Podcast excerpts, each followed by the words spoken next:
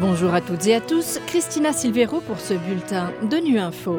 Au menu de l'actualité, le chef des droits de l'homme de l'ONU plaide pour les exemptions humanitaires de sanctions.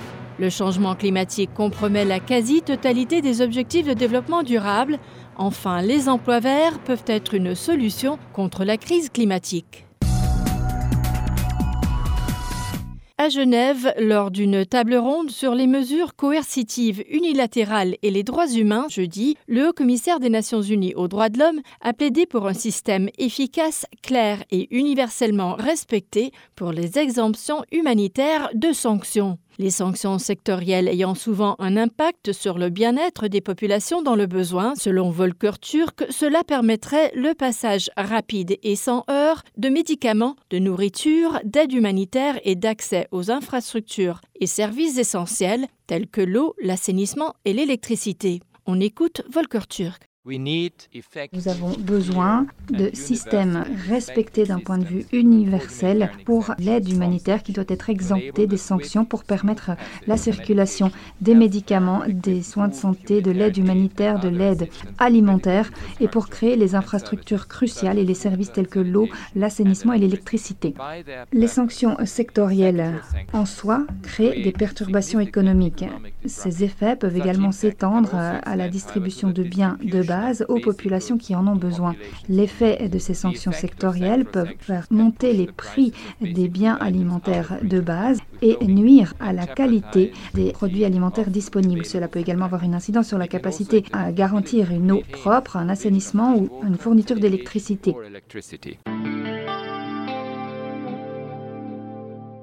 À mi-parcours du programme de développement durable à l'horizon 2030, le changement climatique a compromis la quasi-totalité des objectifs de développement durable de l'ONU. C'est ce qu'a révélé ce jeudi un nouveau rapport élaboré par plusieurs agences onusiennes sous la coordination de l'Organisation météorologique mondiale. Pour en savoir plus, on écoute Philippe Coste. Selon ce nouveau rapport, la planète s'expose à une augmentation de 2,8% des températures au cours de ce siècle, et cette situation compromet déjà les efforts déployés depuis 2015 pour lutter contre la faim, la pauvreté, les problèmes de santé, améliorer l'accès à l'eau potable et à l'énergie. Huit ans plus tard, le bilan présenté par l'OMM sur ce programme attendu pour 2030 ressemble donc fort à un constat d'échec. Seuls 15% des objectifs sont sur la bonne voie et la quasi-totalité sont compromis à cause du changement climatique. L'ONU estime ainsi que près de 670 millions de personnes pourraient souffrir de la faim en 2030, en partie à cause d'événements climatiques plus extrêmes.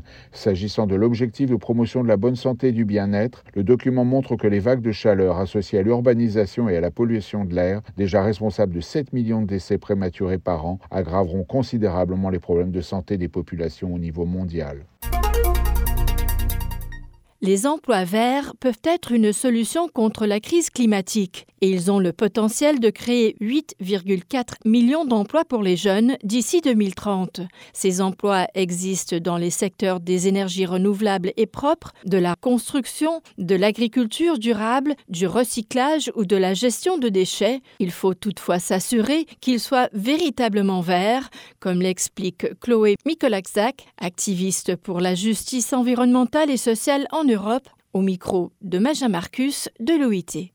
Je pense que c'est un emploi donc dans un secteur ou dans une entreprise qui ne contribue pas à la destruction de l'environnement. Alors là, je pense qu'il faut faire très attention à des enjeux comme euh, le greenwashing par exemple. Donc il y a des entreprises qui aujourd'hui continuent à détruire activement l'environnement mais qui se déclarent comme vertes. Donc il faut être très très attentif là-dessus. Je pense que c'est un emploi aussi qui est dans le non marchand, l'entrepreneuriat social par exemple ou les ONG ou une activité qui n'a pas pour but principal de faire du profit. C'est une activité qui met le travailleur au cœur du débat, donc c'est-à-dire où le travailleur vraiment euh, est dans le processus de décision de l'entreprise, si c'est une entreprise, mais il y a vraiment un aspect social très très fort et un dialogue permanent avec les employés. Et je pense finalement que c'est un emploi qui prend moins de temps que ce que se considère aujourd'hui comme un emploi à plein temps. Il y a un professeur aux États-Unis qui avait démontré que chaque heure travaillée correspond à une augmentation des gaz à effet de serre de 0,65%. En fait, plus on travaille, plus on pollue. Et donc je pense qu'il faut vraiment aussi remettre en question l'idée de l'emploi à plein temps tel qu'on les connaît actuellement pour avoir des semaines de travail qui en fait sont plus courtes et qui nous permettent de faire plus de choses à côté.